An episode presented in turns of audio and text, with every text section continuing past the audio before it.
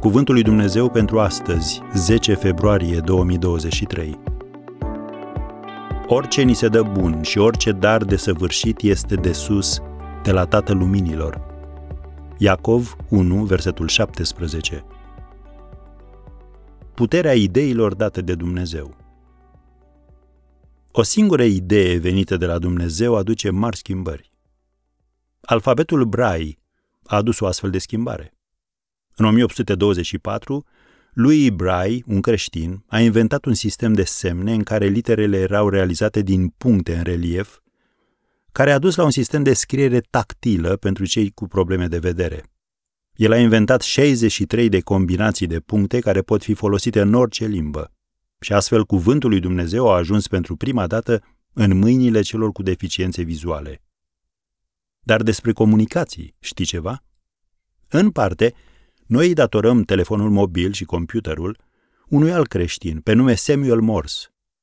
Ce diferită a fost lumea înainte de el.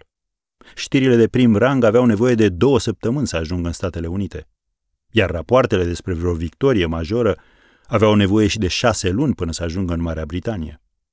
Într-o zi, un prieten l-a întrebat pe Morse. Când făcea experimente, ai ajuns vreodată într-un punct mort fără să știi ce să faci? Răspuns, Sigur, de multe ori. Prietenul său l-a întrebat. Și ce ai făcut atunci? Morse i-a dezvăluit secretul. Am îngenunchiat și m-am rugat pentru lumină și lumina a venit.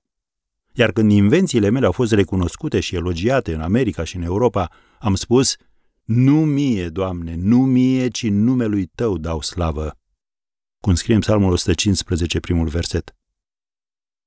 De aceea primul mesaj transmis prin cablul transatlantic a fost Iată ce a făurit Dumnezeu.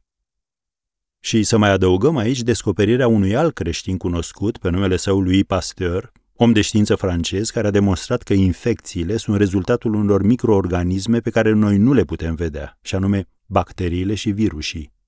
El a introdus metodele de sterilizare care au salvat viața foarte multor oameni. Crezi că Dumnezeu a rămas în pană de idei bune sau de oameni prin care să ne le transmită? Nici gând. Și tu poți să-i ceri una. Pentru viața ta, pentru lucrarea ta sau pentru afacerea ta.